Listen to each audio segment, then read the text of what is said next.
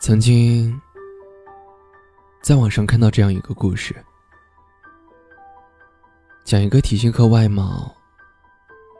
不是很美丽的女孩，悄悄地爱上了一个帅哥。可帅哥其实早已经有了心上人，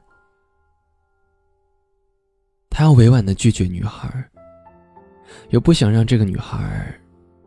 受到心灵的伤害。于是帅哥随口开玩笑地说，你是一个有特点的女孩，可是如果你能塑造出一个全新的自己，我想我可能会爱上你。当时正在热播一部韩剧，剧中的女主角正是通过整容俘获了自己爱的人，而这个女孩也把帅哥的话当真了，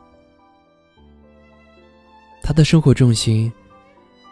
转移到了瘦身和整容上，并且执着的程度有些近乎于变态了。但不幸的是，这个女孩在一次整容手术里发生了全身的感染，女孩已经接近貌美如花了，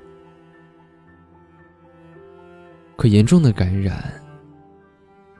让她的生命走到了尽头。弥留之际，女孩想见帅哥最后一面，可这个时候